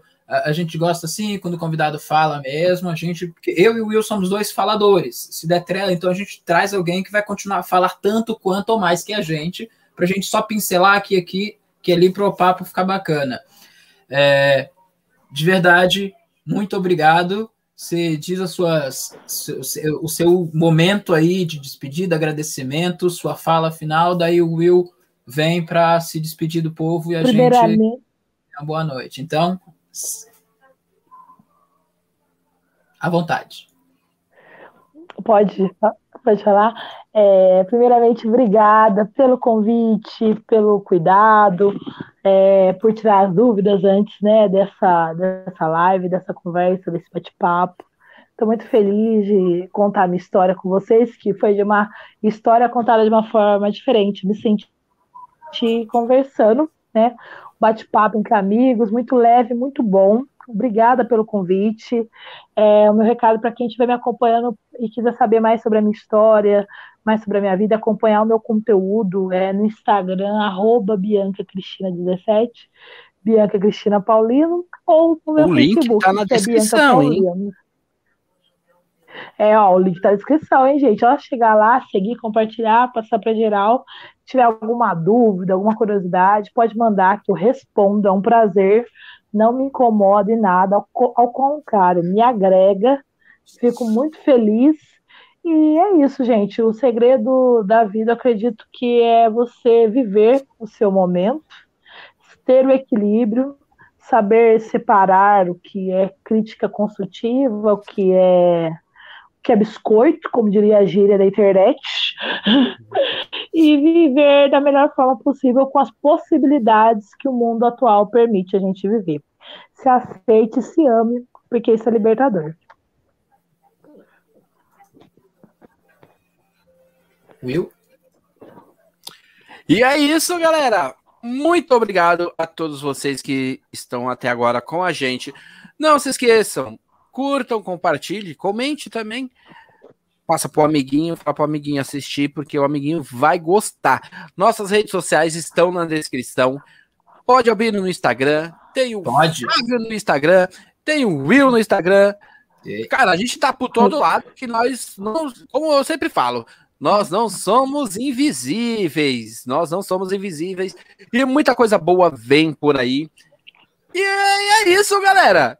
Não se esqueçam, quinta-feira que vem, a gente tá aqui ao vivo de novo, mas na terça-feira tem o papo da produção, a estreia. A estreia, vocês têm que ir lá, comentar bastante, pra falar para as meninas o quanto elas são tops, porque nós falamos e elas não acreditaram muito na gente. Vocês têm que ir lá falar, então também, tá bom? Flávio. Valeu, galera. É isso. Semana que vem estamos de volta. Esperamos que com frio ou sem frio, mas estaremos. Não esquentem com isso que a gente vai estar tá aqui de qualquer jeito. Só se cortarem minha internet. Ah, não. Eu tô enrolando, tô pegando o finalzinho aqui, saca Aí, só. Pessoal para de esperar, começa a fazer e bora lá que a vida não espera. Tchau. É isso aí, falou.